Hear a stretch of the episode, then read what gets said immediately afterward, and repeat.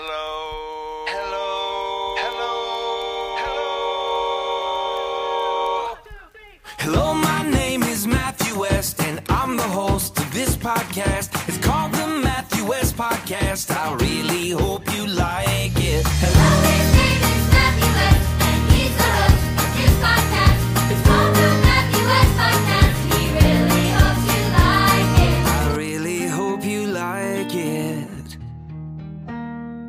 What's up, everybody? Welcome to the Matthew West Podcast. I'm your host, Matthew West, and as always, I really hope you like it.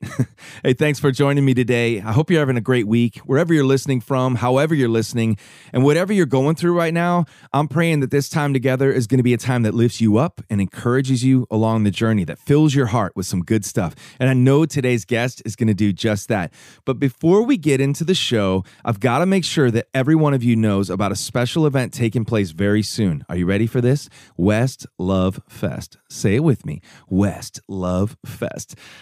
Oh, the name is so ridiculous.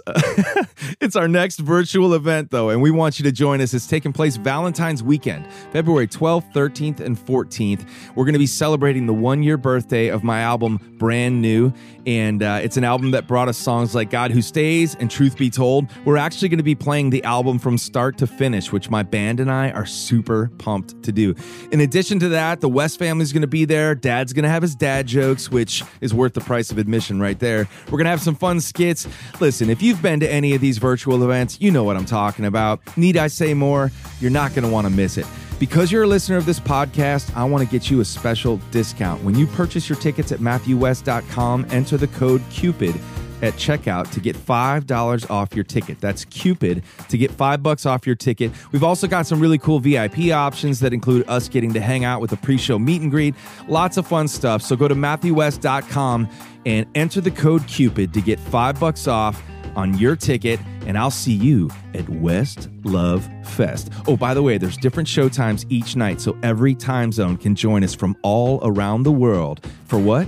West Love Fest. All right, let's get on with today's show. My guest today at the Story House, I am so excited to have her here. She's one of the big reasons why the Matthew West podcast even exists. My show is under the umbrella of her podcast network. She's a mogul, guys. She's the host of her own crazy popular podcast called That Sounds Fun. And speaking of That Sounds Fun, this best selling author and host of one of the most popular podcasts in all the land has just released a brand new book by the same title, That Sounds Fun, which I'm sure we're going to be talking about. And I'm sure this book is soon to join the rest of her best selling books like 100 Days to Brave, because this is an awesome book. I am loving it right now. Here's some things that she thinks are fun laughing with friends, confetti, soccer, and boiled peanuts, preferably from a backroads Georgia gas station. Well, we have rescued her from that Georgia gas station and we've brought her right here. Without further ado, let's go to the story house with my friend Annie F. Downs. Ladies and gentlemen, here in the story house for the first time ever Yes, to record, well, here in the story house for the first time ever to do a podcast. it's true. Thank you for being on the show. Annie F. Downs is in the house. Round of applause, ladies and gentlemen. Thank you. Thank you. We're the only ones here, but, but we're, both, clapping. we're both cheering for you. We're both cheering for you, and it's well deserved because I'm holding in my hands a fresh off the presses, hot off the presses, not Literally, fresh. both. Fresh would be a baked good. yeah. This is hot off the presses. Your brand new book. That sounds fun. Yes. and it's awesome. Congratulations. Thank you. It is really, I said this to you before we started. It means so much when my friends actually read books, right? Because you, your friends, you get so used to their work that you go, oh, that's good. And then you're like, but sometimes my friends never read my book. Aw. well, I will be a friend that reads the book. Thank you. I, I feel that way it. about music too. Like, Yeah. I don't think the artists listen to each other's music. No, we'll buy each other's books and albums because we support each other. And then you're like, you know what? I've actually never listened to that entire Matthew West album. Well, like, I'm a monster. I'm going to read this. And one of the reasons that it's going to be easier for me to read Yes. is because I love audiobooks. oh, yeah. And I want you to tell the listeners about, which I think all of my listeners already subscribe to the Annie F. Downs That Sounds Fun That sounds podcast, fun. maybe. Oh, f- this because this is our one year friend anniversary. Is it? You were on is? That Sounds Fun about a year ago. Yes. And since then, you've built a podcast, put it on the That Sounds Fun network, Yes. and it, your show is killing, man. Yeah, in my introduction, I referred to you as a mogul. How do you feel about Isn't that those things people ski over? Yes. No, no, no. You're you're a different kind of mogul. I'm a different kind of mogul. Yeah, yeah. Well, listen, a mogul for the gospel, I'll take. A mogul for fun, I'll take. I think that's a pretty fun thing.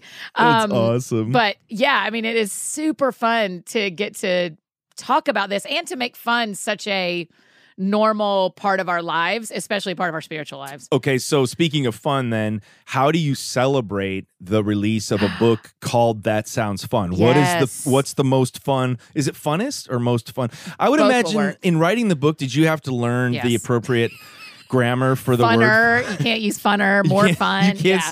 Okay. But things are the funnest, but not mo- funner, I don't think. Funnest, Um, funnest sounds right. Yeah, I think that is true. Okay. Okay. so here's the thing. This is my biggest tip that I give to authors, musicians, everybody who launches things, even people who like launch video games or launch anything in their normal lives, is you celebrate the night before it comes out. Because Okay. the night before it comes out, you have no idea whether anybody's going to like it. You have no idea how it's going to do. What you are you are not celebrating the success of the product. Right. You are celebrating the success of the obedience that you have That done the work. That's what I need to start doing because Yeah. you're right. The minute it's out into the world, you start to find different measures for the success or lack yes. thereof. Yes. And so the night before, two nights ago, is when I was with friends and we said, well done. And I said, Come well on, done, that's Annie. great. You put a lot of heart and a lot of time and a lot of editing and a lot of thinking time into this book. And it is going to matter. I don't know how big it's going to matter and to who all it's going to matter, but that doesn't matter. What matters right now, back on February 1st, Yes. what mattered the night before the book came out was okay we did it because then you know this house this is your life too but so what that means i mean i'm already working on the next thing i've already got dreams and ideas Oh, yeah. of how the books keep Oh, going yeah, yeah. and so now that it's out in the world it's y'all's it's not mine anymore it's been mine until yesterday and now it's it. y'all's I love it. I love that mentality, and I love. I, I like to refer to it as it's like the it's the time when your art is first being created, and it's before the dream crushers come in. It's before the people come in and tell you what isn't possible with what you've created. Yes. and so I love the fact that you're celebrating in that. But give us some. Uh, some real colors and tang. I mean, was there a cupcake involved or cake? like, how did you set? Like, did you? So you had your the friends together. Bougiest dinner. It was you can bougie. Uh huh. Yeah, yeah. I, that is my one because I'm not married yet. I don't have kids yet, and so it's not like I'm. It's not like I have to feed a lot of other people. Yeah. Other my friends have to get together and feed me um, on that night that we celebrate, and so we just went to a really nice restaurant, Come and everybody had great food, and we don't even hardly talk about the book. We just go. That's why we're here, and I Just and I- celebrating. and and I'll tell you this is the thing, and then I forgot to talk about the audiobook, so I can say that to you in a second too. But the other thing about that comes with being Annie that actually I, I had to learn, and I think is a skill we all can learn, is I don't get to wait on other people to decide to celebrate me. I get to remind them, To hey, ce- this matters a lot to me. Will you go to dinner with me on the first? It's a it's very vulnerable because people can say no. And of course you'd rather I would rather have a partner and my husband be Sure. Mm. planning a meal, but that's not my today. And so my today is, man, I have friends who love me and if they knew I had a need, they would want to meet it.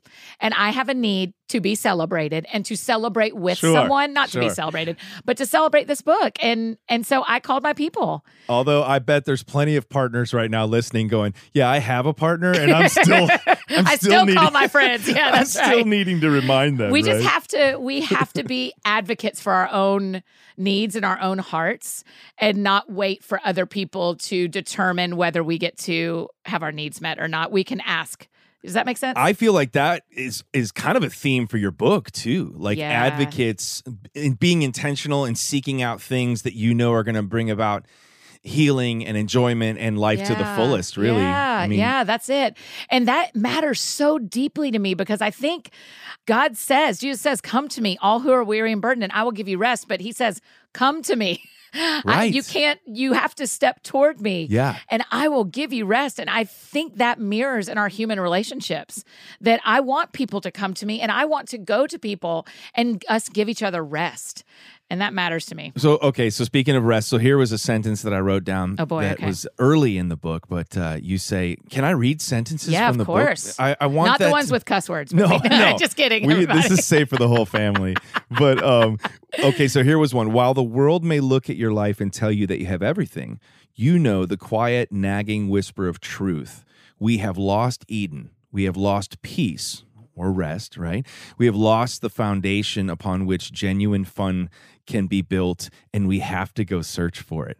And so, like that intentionality of going and searching for fun and enjoyment and celebration is kind of what you just described. And does that feel true to you in your life? Do you feel like that's true? Oh yeah, I mean, I um, I have a hard time celebrating even victories, right? Yeah. So like um, Because, because, there's whispers. there's whispers that it's not enough, Yeah. or that somebody else is measuring that you didn't succeed. You know, that's why what resonated with me about how you chose to celebrate. It was less about what you actually did to celebrate, but the time you chose to celebrate really resonates with me because there is victory in that. Yes. And otherwise, when you wake up the next day, and I'm sure you were tempted to. So since the books come out, you're probably going, okay, well, are the reviews? I mean, Totally. You look on Amazon reviews? for the chart where it places on Right, the charts. right. You you pay attention to what bookstores are saying. Yeah, of course, all that matters because the work matters to me. Yeah. But I, I have to choose for that to matter less. But that was also the joy of the audiobook coming out early. So what we got to yeah, do talk is about that. I thought it was so cool. It was so fun. Everyone who pre-ordered the book before February 1st, Christian Audio was just incredibly Mm-hmm. kind and made it so that if you pre-ordered the book before February 1, you got the audiobook for free. Now the audiobook's still available. You just have to get it on Audible or download and pay for it. But it's fun. It's scored. Our friend Dave Haywood scored it for us. From Lady A? Yeah. So he scored the whole thing. So it's this beautiful music in each section. We have three bonus podcast episodes attached to it. So we had this really beautiful piece of work. And what happened is, as soon as pre orders started, and as soon as we announced to people they could do that, I mean, Matthew, there were people, this happens to you all the time. This never happens with books. There were people who started and finished the book the day we announced it. Because it's only a four and a half hour audiobook. That's what I love about audiobooks. I'll, So during, I started become, I'm like, um, you know, I feel like Forrest Gump some days. Uh-huh. I'll just take these long walks yeah. and I pop my AirPods in. And so I've got the hard copy of your book, but Yeah. I'm also going, so I'll usually read a hard copy, but also listen to the audiobook. Yeah. So I'm excited about that. And audiobooks are not just audiobooks anymore, to That's your point. right. So That's you've right. got original scored music Yep. from a famous musician, which is super cool. I love Dave, by the way. He's awesome. He's just very talented. His Yeah. fame level is cool, but I want to meet him someday. Can you can Oh, you set that yes. up? Okay, cool. Um, so then you have bonus podcast episodes. Yeah, yeah. We just did three interviews with three of the guests mentioned in the in the book. And so it's so fun to make that available to have that piece of art to go with this piece of art, to go with the book itself. and, it is a piece of art. thank you. By- And the cover, right? I was just yeah, I was gonna say now is it uh, the designer of the cover who I think it is Matt Lehman. Matt Lehman. Is that what you thought? He's so good. He's so good. he did a Christmas album for me Yes. once, and I was like, and I wanted to work with him ever Yes, since. He's yes. amazing, and his wife is a wardrobe stylist who Yeah, like yeah, yeah. does my photo shoots and stuff. Yes, she does me too. Yeah, she Amber. dresses me for everything. Yes, they are So- like a power couple behind the scenes for real well, for all and. I'm like a I'm a big uh, cover and font snob because Oh, I love. I'm really involved in that kind of process when I'm making it. So I love the cover of your book Thank too. you. Um, so when you did the audiobook, you said you did some bonus episodes of the podcast. I Yeah. want to talk about the podcast as well Okay. because for the three people who don't know about your podcast, your podcast It's is the same title of the book. That Yeah. sounds fun. Yep. Um, now the I love the subtitle: "The Joys of Being an Amateur, the Power of Falling in Love, and Why You Need a Hobby." Yeah. you cover all of that in this book. You solve all of life's problems. I do. I just solve it. But them. you've been doing that for six years with your podcast, right? Six right. years now. Yeah, that's right. That's exactly right. And it's one of the most listened to podcasts. It's an Oh, awesome thanks. podcast. My Yeah. wife and I have had the honor of being on your show as well. Yes. But talk about why you decided to call your podcast That Sounds Yeah. Fun, because that's really what led to you writing this book all these years later. Why that well, actually, my fun. life led to the title of the podcast, which led to the title of the book, is that I have always thought about fun a lot. And I thought I was immature. I thought that I was like, why, why, how come everybody else can let this go and not me? Why am I still so curious? Why am I still so like interested in having a good time? And all these other grown-ups are stressed or are uh, are not prioritizing Right. having a good time. Right. And so the, here's how the podcast started. An, a fiction author, their PR person called me and said, Hey, our author would love for you to interview them. And I was like, Well, sounds great. What do you want me to do with it? And I was like, Do you have a place to release it? And she was like, No, do you? And I was like, Well, I have a blog and Instagram, but no, I, you know, this was 2014. And she said, Have you ever thought about starting a podcast? And I said what I say all the time. That sounds fun. I was like, that sounds fun. And that is a meter for me of what I do with my life. Seeking out enjoyable experiences. Yes. And I was like, okay. So I went home and I Googled That Sounds Fun podcast and it didn't exist. So I got all the stuff and that's how the show started. Now, what's happened is the longer I've been Annie, the more I'm comfortable in my own skin, the more I have done the the deep diving research into myself Yeah. of why do I like what I like and why did God make me this way? Because the planet needs all of us.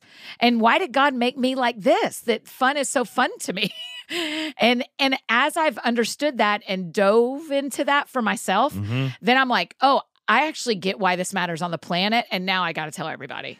And so one of the things that you said, the longer I've been Annie. Yeah. Okay. So one of the things that I wrote down as well is you said, because that's how God made me. Always Annie, the girl who loves to love and who wears her heart on her sleeve. But you describe a time in your life where you were way more concerned with what other people thought about you. And therefore you shied away from things that you actually thought were fun, but because somebody planted a seed that it wasn't cool or it didn't make you likable, Yep. that you shied away from it. And to this day have some regrets. And one of the questions I want to ask you is, um, how do you feel about the French horn today? I know. you write about the French horn, and just can you talk about that for a moment? Yes, it's the most beautiful instrument. I played it in middle school. I was deciding between the French horn and what's the big violin, the viola. Viola. Is Yeah, that the bigger That's one? right. That's right. So I feel like those both kind of play the same role in their prospective band orchestra. Mm-hmm. Uh, and I'm a, I'm an alto too, so I just wanted I always wanted that exact same spot. I wanted to harmonize all the time. I did not want the melody, but I love the French horn. I've always loved it. But when I went to high school, I'm the oldest kid in my family, so I didn't have any high school age friends when I was going to high school. And someone in eighth grade told me it wasn't cool to be in the band, and I believed them stupidly because I ended up giving up a thing that I really loved Mm. that I only gave up because I I, I wasn't even peer pressured. There was Right. no pressure. Right. They put Right. one one idea in my head and I believed them. How many times have we done that with something we really enjoy or really believe in and we give it up because the internet doesn't like it or you know, for women this is not as much your life, but for women like different palettes that we use for makeup sure. We like them until someone tells us that that, that doesn't look good anymore. Well, if you like it, my friend, just wear it, Yeah. right? Like, why do we do that? But you have to learn. The, the thing I had to learn, especially when it comes to the French horn and things of that nature, is like there's a reason that matters to you, and dig up what that reason is, and bring that thing back uh, if you can. Mm. And what I I just love that you tell your own story through that process because I think we can all nod our heads in agreement and go, there's been times where I've been swayed by public opinion, outside Yeah. opinion, voices of critics, whatever it may be, and we don't even realize how we let it affect us. Yes. But it removes us, even if it's one degree at a time. Like uh, Pastor Kevin uh, Queen Yeah. talked about in a sermon not so long ago about how just living your life like one degree off from the direction you were meant to go Yeah. and then over time you you you look up one day and you're nowhere near the center of of where you had hoped to be or where God had created you to be. Yep. And what's interesting though is I think people who know Annie and people who listen to your podcast are drawn to your unabashedly like you're just unashamed in your excitement for things Yeah, right it's true. and and so but that's taken time for you to get to that place right. of originality and i think Yeah. originality is one of the calls of this book for Yeah, people that's to realize hey god Thank made you. you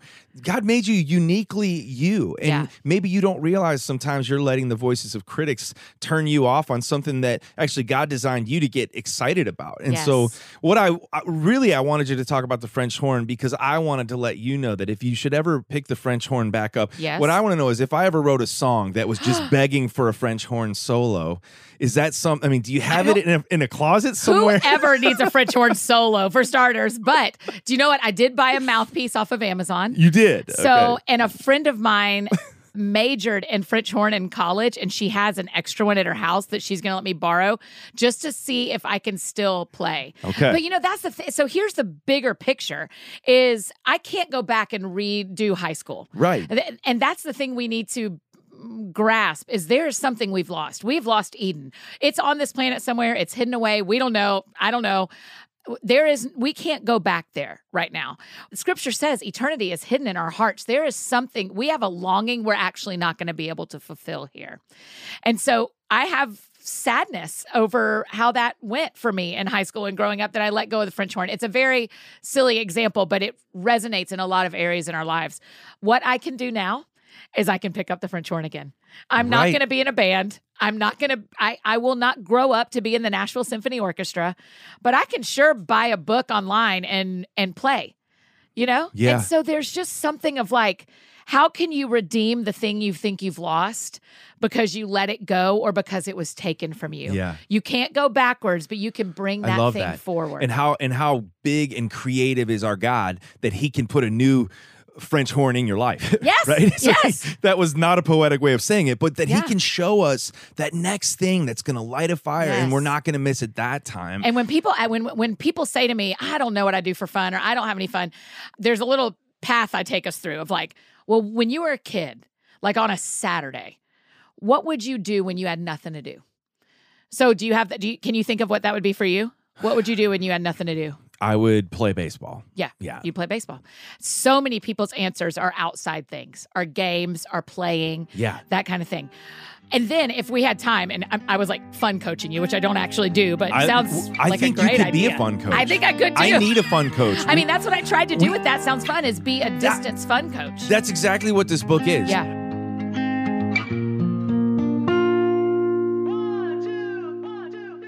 You know, growing up as the preacher's kid, my mom was always in charge of children's church and Sunday school. And I remember VBS, Vacation Bible School. My mom always had these creative ideas for projects and crafts, and we loved it. The kids loved it. And those are some really special memories that I have. In fact, I see a lot of that in my youngest daughter, Delaney, this creativity. I'll tell you, we all have memories and experiences from childhood that shaped who we are today. With KiwiCo subscriptions, you and your child get everything you need to create unforgettable moments shipped right to your door. KiwiCo's fun and innovative crates provide engaging science and art projects for kids of all ages, for trailblazing toddlers to more experienced explorers and every stage in between. The West families had a blast digging into all the different themes of the crates. My daughter's favorite would be the Doodle crate. Now she's 11, about to turn 12, and that crate is perfect. It's for ages 9 to 16, and the theme is to create and craft. You get to inspire creativity with fun materials and interesting techniques to build new skills and confidence for young makers. And that's what I want my daughters to be creative thinkers, makers. Now, it's hard to find new creative ways to keep kids busy while stretching their brain, especially now. KiwiCo does the legwork for you so you can spend more quality time tackling projects together. I love that. Together, not individually, everybody in their rooms, but getting together as a family. Get real high quality engineering, science, and art projects for your children and for the kids at heart. KiwiCo is redefining learning with hands on projects that build confidence, creativity, and critical thinking skills. There's something for every kid at KiwiCo. Get 30% off your first month plus free shipping on any crate line with code WEST at kiwico.com. That's 30% off your first month at kiwico.com. Promo code WEST. All right, you guys, most people who know me know me because of one thing my huge muscles. That's right. We're talking six pack washboard abs. I know it's not my music, it's the muscles. And now we're coming back to reality. And the reality is this 2020, let's just say 2020 put a hit on the old dad bod. You know what I'm saying? So I'm stepping into 2021, working to get in shape. I'm trying to improve in every area of my life, and my physical health is one of those things. And I want to encourage you to do the same. I want to tell you about one of my new favorite things Liquid IV. This is my favorite hydration product. With one stick of Liquid IV in 16 ounces of water, you get two to three times the amount of hydration as plain water. That's right, plain water is lame water compared to Liquid IV. And maybe Liquid IV is going to want to trademark what I just said. They've got awesome flavors. My favorite flavor, passion fruit, because, well, I'm a romantic at heart. What can I say? Listen, I want to encourage you to check this out. You can grab your Liquid IV or their other great flavors, passion fruit, strawberry, uh, nationwide at Costco, or you can get 25% off when you go to liquidiv.com and use the code WEST at checkout. That's 25% off anything you order when you use promo code WEST at liquidiv.com. Get better hydration today at liquidiv.com, promo code WEST.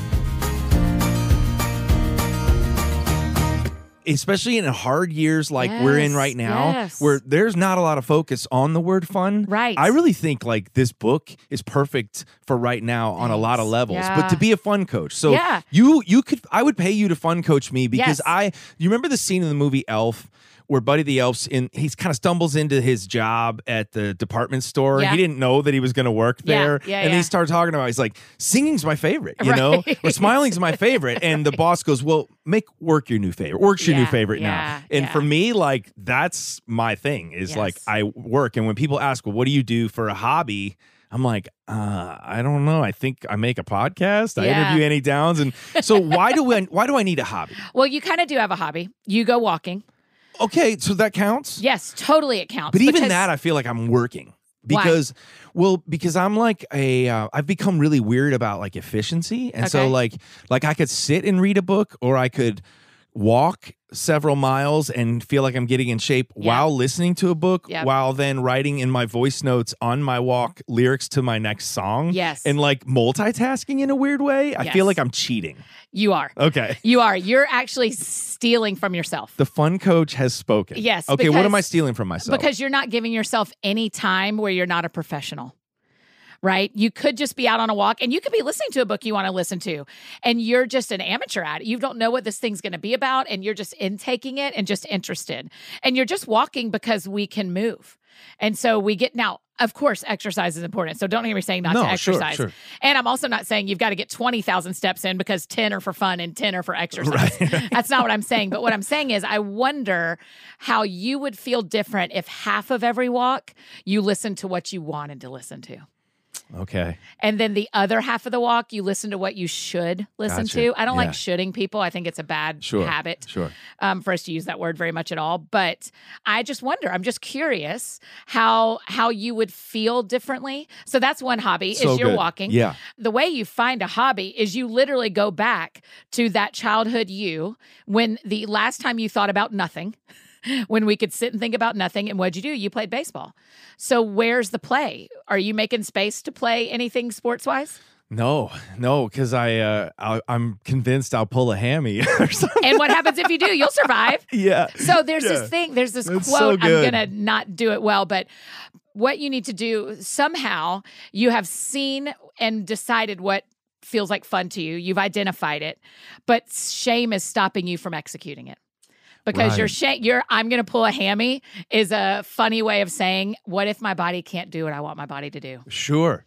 And what if it ends up not being fun for me? Gosh. All right. And so then, reading my mail. so your shame is keeping you from having a great time. Right. Right. So, okay, so if you get hurt, you get hurt. That actually doesn't speak to anything except the fact that we are in bodies that go forward, not backwards. Doesn't shame keep us from everything, good? Is- Literally everything. Isn't that what keeps us from Eden? Really. Yes. Yes. I mean, even what exactly you, even what right. Mm-hmm. you were talking about about the uh, the word redo. Like when you were talking about that, it's like, man, you know, wish I could go back and do that. Yeah. Um, the word redo is really just uh, a code word for or a word that leads to regret. Really, you know what I mean? Oh, And so we you're lead, we, we wind up with these regrets. But what I love about your book, you talk about the house on Ebenezer Road, Yeah. and you you wound up revisiting all the every chapter feels like a revisit Oh, wow. to yeah. a place for you in Yes. your in your life that matters to Yep, you in your story. places. Yep. Even some of them places that remind you of where where you had fun Yeah. or, or or where you got a little glimpse of Eden. Yes. Then you write about in some of your chapters of places that you've gone to in recent times, um, uh, even like on a Like the Ryman. that yeah, the. Ryman or to uh, the on-site like counseling, yeah, the on-site. like to, where you've gone in search for kind of unlocking those places in your heart that'll Yeah. help you tap into Eden more, Yes, right? Or yes. let go of regret or keep shame from. I really respect your your willingness to make those hard choices, like Oh, to go to, to open yourself up to like find it. But in every chapter of this book, I feel like you're revisiting Like the house on Ebenezer Road is one that really stuck out to me. Can you talk about that just for a yeah, minute? of course. That's where I grew up. My parents don't live there anymore, so it's very safe to actually talk about Right. the street name. Otherwise, they'll all show up. yeah, which they can now because do you know the cool thing? This is only Jesus does stuff like this, Matthew. This is the I'm I'm telling you, there are um scripture says it a lot. There are gifts from God and there are rewards. And this story I'm about to tell you feels like a reward from God. I'm not sure what I did to deserve it, but I feel like this is something he gave me as part of our relationship. But my parents, when they sold the house, I, we grew up there. My grandparent, my mom actually grew up on the same land. It's 18 acres. And my grandparents' house is across the driveway from my parents' house. And when they moved, they sold it to the city. So it's a park. And the houses haven't been torn down. They're going to keep, they're going to actually keep the house I grew up in for like art classes and that kind of stuff cool. for our city in Georgia. And so the funny thing now is, Matthew, all these friends of mine I grew up with are like sending me texts and videos like, I'm fishing at your house. It's a park now. Oh, that's cool. I'm like, yeah, I know. So it's a place for fun now. Yeah. And so actually, even this Christmas, once I had a copy of That Sounds Fun, our whole family went back over there from where my parents live now. Oh. And it's called, I mean, it's called Ebenezer Downs Park. And it's just so special. So that house meant a lot to me. It's the only house I knew growing up. And when my parents moved away, I felt a lot of loss. I actually feel very connected to places. But when we were ready to celebrate them moving to a new house, we, and I write about this in the book, I was driving down from Nashville to Marietta and I, Georgia, and I stopped and bought a bunch of fireworks. And I was like, hey, we may cry, but we're also shooting off a lot of fireworks tonight. And all my cousins were there. And there's this really cool picture. I'll post it today. There's this really cool picture of us all standing on the end of the dock lighting um, sparklers. And it's the last time we were ever all there together.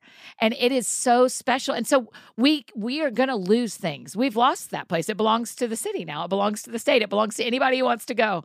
But there are things we can't lose, like those memories of our lives there and that day of shooting off fireworks. And there's that need for celebration again. Yes. And I love how you take even like bittersweet memories and like find a reason to celebrate. them. And this year was hard. I mean, Yeah. you know the the joke about this book is I had f- I finished it in March, and so I got to edit it through the start of the pandemic, the real lockdown here in Nashville, all of COVID, and so it's like I got to lay a new filter on top of it. it's the first book that I'm reading this year that is actually talking. It, it Yeah. feels in real time, Annie. Yes, that's why, which is you. so Yeah. cool because a lot of times you're writing a book and it comes out two years later. Yes. and you wonder like, okay, is the setting for this book gonna Yes. fit? So I loved. That I mean, the whole last chapter, I Yeah. write about a, a renovation at my house that happened because of the pandemic. Your porch, yes, which your followers and subscribers of your podcast and on socials, like I knew about the porch renovation. I'm like, why do that's I know this about Annie before I'm reading it in the book? that's book? right. That's right. Um, so normally I will ask every guest on the podcast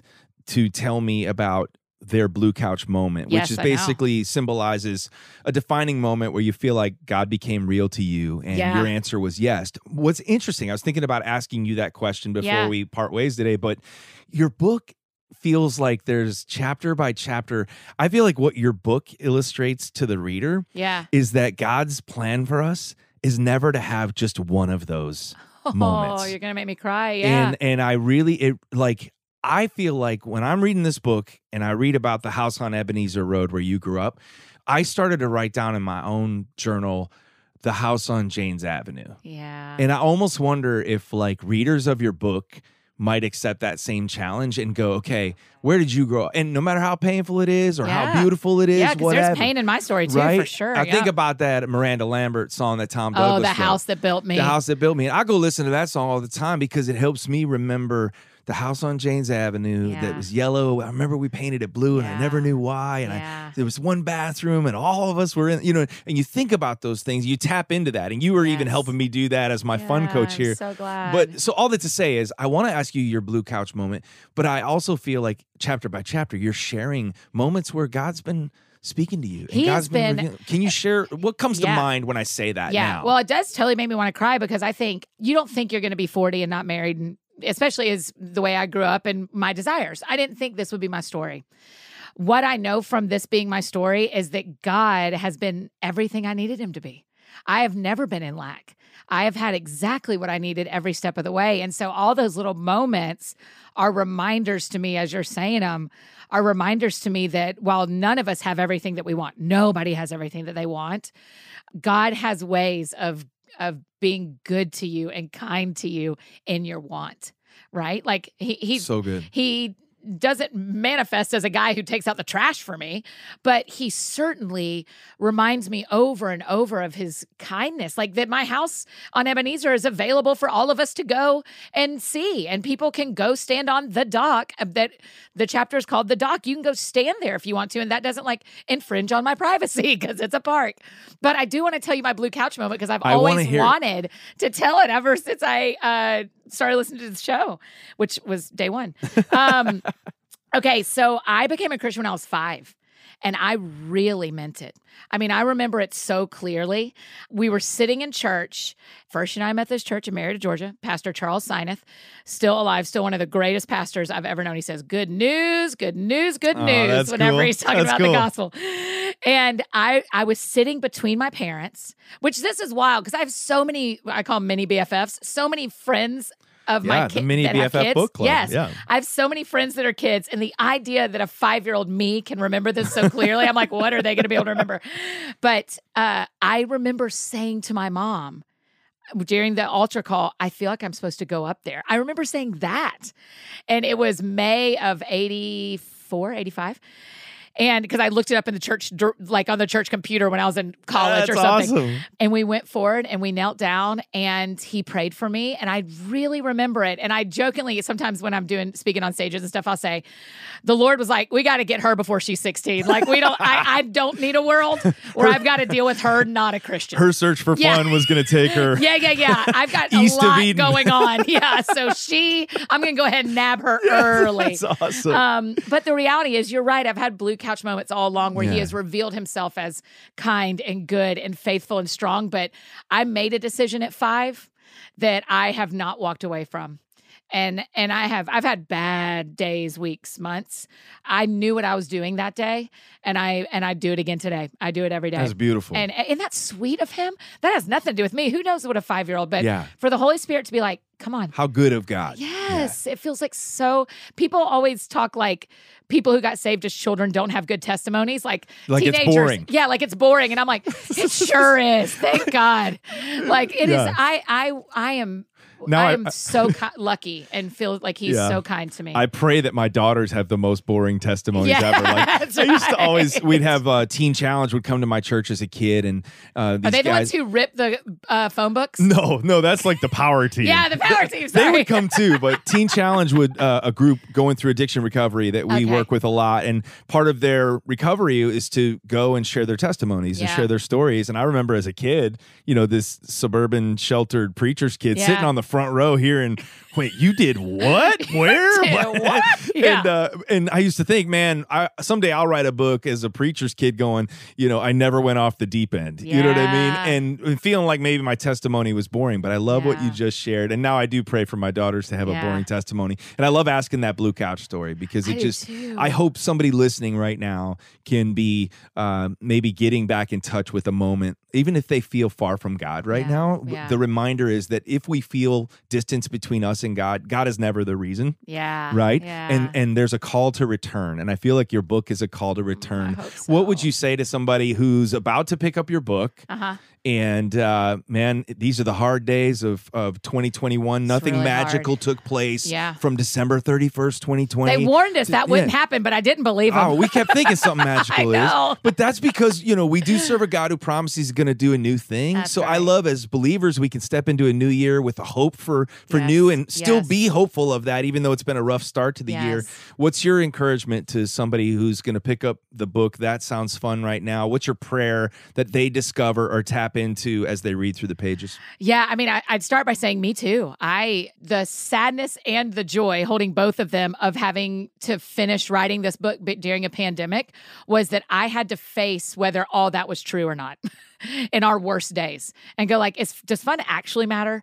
And can I still do this when I'm trapped in my house by myself? And will this make anything better? It's good. And so, what I would say is, if you're asking, what can make this my life better? What's is anything going to make this better? I th- actually think it's fun.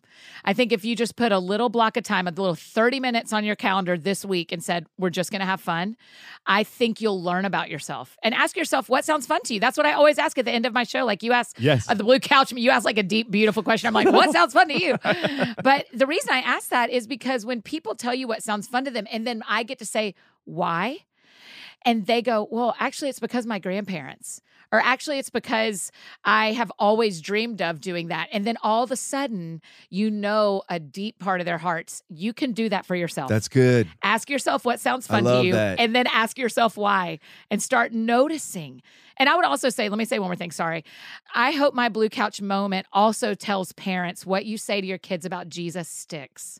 Yes. And you can, wherever you are with the Lord today, you are capable to tell your children about him. Mm. And you do not need to be a pastor. You do not need a podcast host. You can just be the parent that God has handed to that child That's awesome. and tell them about so. Jesus today. Because I made a decision at five that shaped my life and because of God's kindness, a lot of other lives.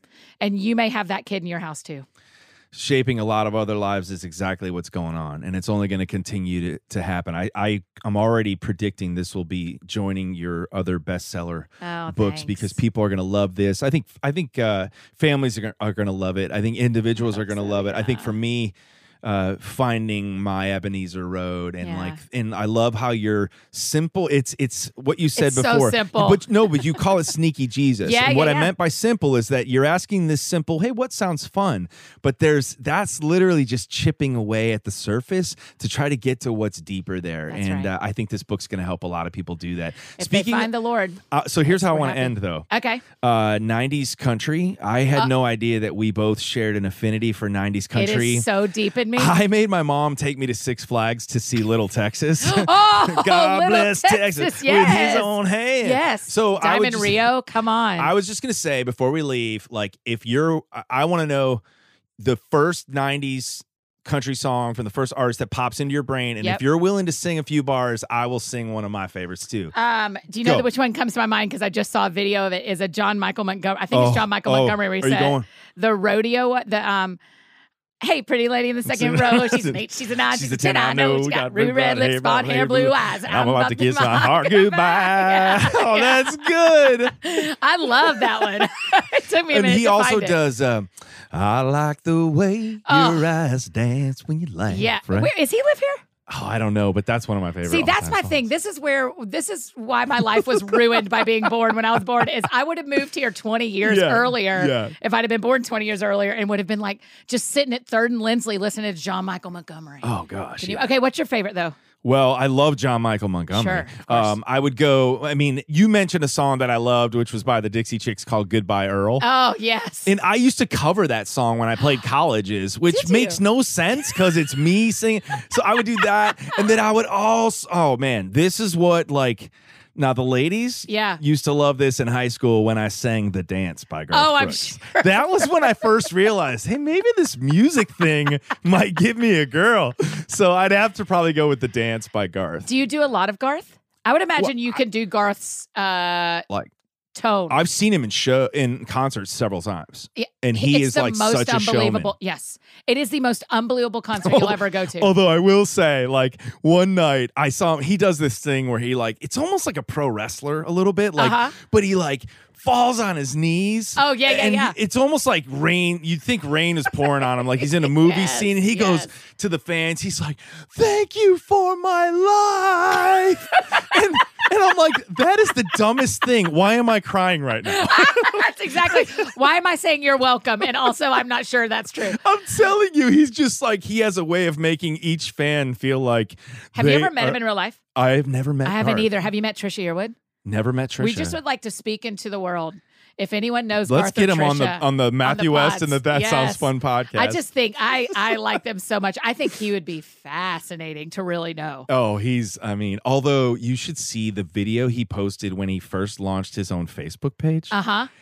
it's maybe the funniest thing ever. Is it just good he's new to the internet? yeah, and he's kind of dramatic and he's oh, like good. he's like I, he's like he says he says uh you know, they say that this Facebook thing's going to be pretty cool, you know. so I say, let the games begin. It's like, what are you? It's just pretty funny. So that's probably not a good way to get Garth on the show by me uh, making But fun of his video. show, I did not mock him. Yes, no, Annie did not. Annie F. Downs, the new book is called That Sounds Fun, which is easy to remember because it's also the name of your amazing podcast, which everybody And the network we're both on. to, and the network, which I'm honored to be a part of. Thanks Oh, for so believing. glad you're on the I want seriously, I want to say thank you for believing in, in the Matthew West podcast and the dream that I had, and to be able to learn from you, to know that I can, you know, you've been so kind to me. I've been able to text you, hey, what do you think about this as we continue to improve this show, and to be able to have you on the show finally is such an honor. So I'm excited for your new book. Congratulations, and thanks for letting me be Thanks, your friend. thanks, thanks. I'm really grateful for you.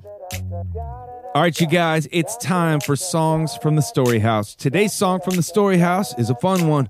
It's called Love on the Radio. I'm putting love on the radio, spreading joy everywhere I go. There's no way to hide my hope. Oh, no, this little light of mine.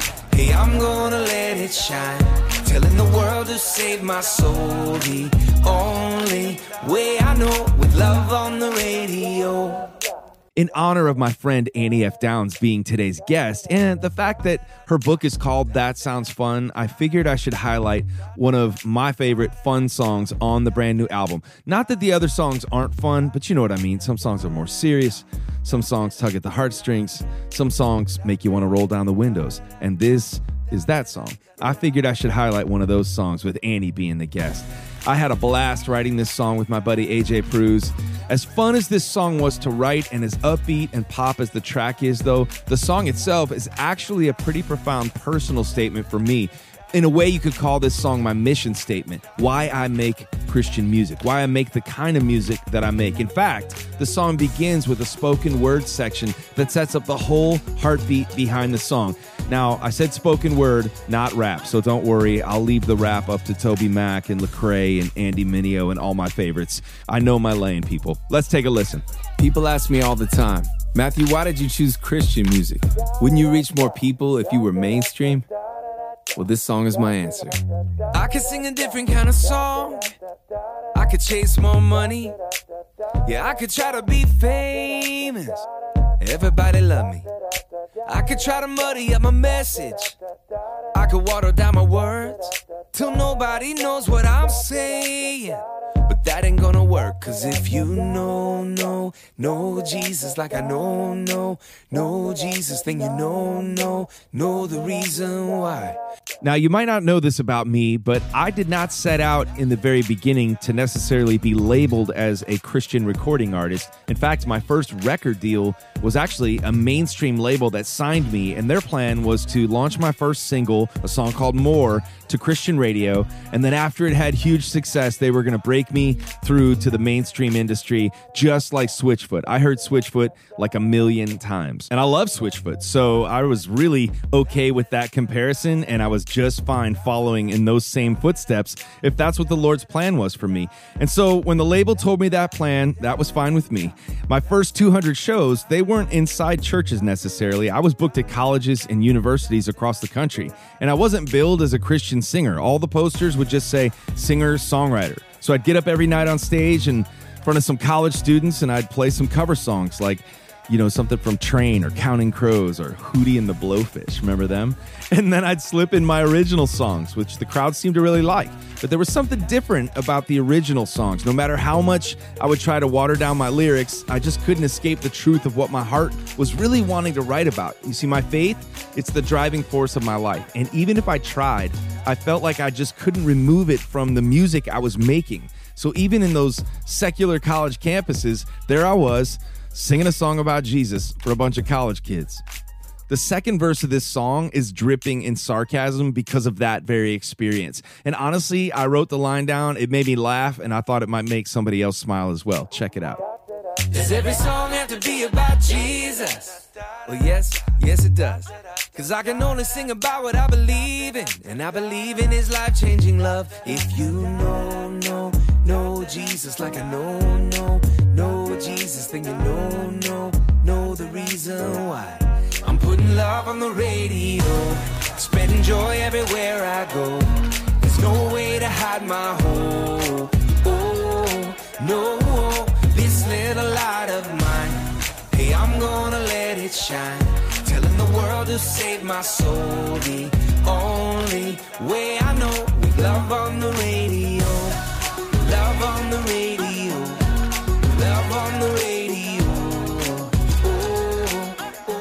So, whatever happened to the record label's plans to take Matthew West mainstream just like Switchfoot? Well, I think we all know how that went. My song More went on to become the most played song at Christian radio that year. But the mainstream crossover success they planned for, it never happened after. And guess what? I was just fine with that. Guess what? I still am. I'm proud. I'm so proud to be part of this platform that is Christian music. I'm proud to be part of a community with amazing artists and music makers and storytellers creating the kind of music that TobyMac describes as Jesus music, right? I see value in it and I know people are being ministered to by it every single day. In a way, I hope this song even speaks to other Christian artists out there or upcoming Christian artists and letting them know hey, don't for a second believe the lie that you're not having an impact on the world just because you're labeled as a Christian artist. I think sometimes that happens in our artist community and we can start to feel like that. You know, in my most discouraged moments, I've thought, am I just preaching to the choir? Like, am I reaching the lost or am I just keeping the found? Well, guess what? I've traveled around the country all these years and I've sung in front of the choir. I've gone even a step further and I've collected stories and testimonies, thousands of them, from people in the choir. And guess what I've learned? That the people in the choir, the people in the pews, the people walking into church on Sunday morning, they're just as hurting and just as broken as anybody on the outside of the church. But why are they there?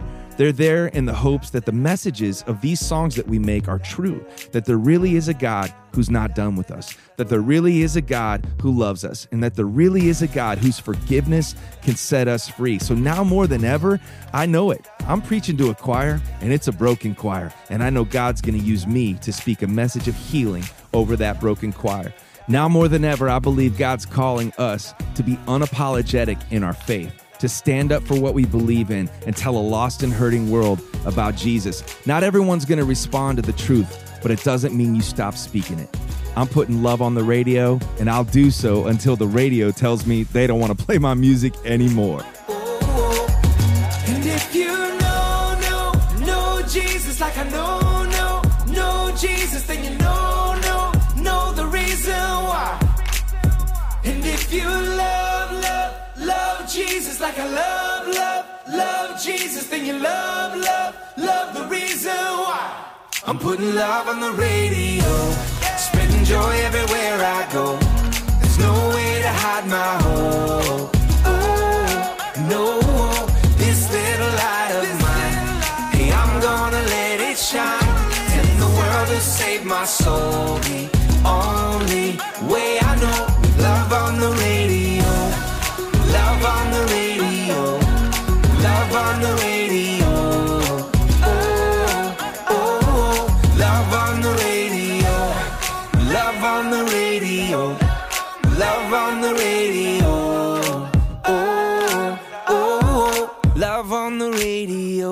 He's my dad, and he gives good advice, and that's why this segment of the show is called Dadvice. He is my dad, and he gives good advice. And that's why this segment is called Dadvice. Dad, you and I and our ministry Pop We have dedicated this final portion of every show to the words brand new. And we're asking God to help us take a brand new look at Him, a brand new look at ourselves, and a brand new look at how He wants us to change the world around us. So send us out with some brand new encouragement today. Okay, I've got a good one. A brand new look at forgiveness. We all need to take a brand new look in this area when it comes to our relationships. The word forgive means to stop feeling angry or resentful towards someone for an offense, flaw, or mistake. Forgiving others is something we all wrestle with from time to time. Unforgiveness will ruin relationships, and we often forget that. HealthDay News said this It's surprisingly easy to hold a grudge, but whether it involves a friend, a coworker, or a loved one, it can fill you with bitterness, keep you stuck in the past, and even lead to anxiety or depression. That's why it's important that we need to take a brand new look at forgiveness as we uh, go into this new year. Yeah. Let's not carry old baggage with us into 2021 when it comes to relationships. Our key verse, Ephesians 4 31 and 32. Get rid of all bitterness, rage, anger, harsh words, slander, as well as all types of evil behavior. Instead, be kind to each other, tenderhearted, forgiving one another, just as God through Christ has forgiven you. Three key things here. One, forgiveness is essential. This is a biggie. If we can't work on the area of forgiveness in relationships, we can't see relationships grow and stay strong. Forgiveness is not an option when it comes to healthy relationships. Proverbs 18:19 says, "An offended friend is harder to win back than a fortified city. Arguments separate friends like a gate locked with bars." If you've ever been offended, you probably have found it hard to forgive someone. And the Bible says that if you offend someone else also, it can be hard for them to forgive you. And I've seen that take place in so many relationships. Walls go up, hearts get locked. Forgiveness is essential. Secondly, God wants us to forgive. To forgive others is to obey God. And Matthew 6:12, the classic Lord's Prayer, reminds us and forgive us our debts as we forgive our debtors. Notice what Jesus said forgive us our debts. That's how we're to pray, but only as we forgive others. Someone said this the first to apologize is the bravest, the first to forgive is the strongest, the first to forget is the happiest. And then, thirdly, freedom from forgiving freedom that comes from forgiving. Letting go of anger and bitterness opens the door to God's healing. The healing goes both ways for you and the one you forgive. At times, forgiveness brings immediate healing. For some, it takes longer and takes time. C.S. Lewis said this To be a Christian means to forgive the inexcusable because God has forgiven the inexcusable with others. Remember these three things. We need to forgive. God wants us to forgive, and forgiveness brings freedom. I've been singing about forgiveness for so many years in that song, and it talks about it says, So let it go and be amazed by what you see through eyes of grace. The prisoner that it really frees is you. And it is so hard sometimes to sing songs that you have a hard time living out. Um, but, you know, that's the goal to, to get better at it every single day. I always joke that, you know, I have a hard time forgiving somebody who cuts me off in traffic, let alone somebody who deeply wounds me or offends me or attempts to harm my family. And, and that's why that song talks about doing the impossible because there's somebody out there listening right now who's thinking, man, forgiveness, this, this person that I, uh, you know, have a hard time forgiving, it's too impossible. Well, well, that's the idea is that uh, we're beginning to see things through the lens of all that God has done for us. God has done the impossible for us by giving us his forgiveness and setting us free from the cost of our sin. And may we ask him to now help us reach out and do the impossible in those relationships around us. Thanks, Dad. Yes, yes. Thank you, Matt. All right, my people, that's our show for today. I want to thank my guest and good friend Annie F. Downs and congratulate her once more on the release of her latest book, That Sounds Fun. I'm going to post a link to the book at the official podcast page, which is matthewwest.com slash podcast. Now, if you haven't visited that podcast page yet, I want you to go check it out. You can find lots of cool stuff, not just about today's episode, but every episode that we've released since launching the show back in 2020. We're also going to post a link to the song Love on the Radio that we featured, as well as a cool video that even dives a little bit deeper into the story behind it. Also, want to thank my dad for joining me with Dadvice. He's always got a great voice of encouragement that he's speaking into my life, and that's why I want him on the show to speak into your life. Our ministry is called Pop We. He and I started it, and one of the things that we do is we send out a weekly email devotional to thousands of people all around the country. It's free of charge, just a gift from us to you and a reminder to spend time with Jesus. So when you visit matthewwest.com slash podcast, you'll see a link to our ministry as well, and we'll get you all signed up. Last but not least, I want to make sure you all know about the next virtual concert taking place Valentine's weekend, February 12th, 13th, and 14th, West Love Fest. That's such a ridiculous name. I can't say it without laughing, but I want you to join us. It's going to be a special show. You're going to get a $5 discount just for being a listener of this podcast. Use the code CUPID at checkout, C U P I D, and you'll get five bucks off. Go to MatthewWest.com slash podcast to find a link for that too, and I'll see you for a special West Love Fest on Valentine's weekend. All right, that's our show for today. Remember, go make the most of the one story that you get. God has you here for a reason. It's your story for His glory. God bless you, and I'll see you next week.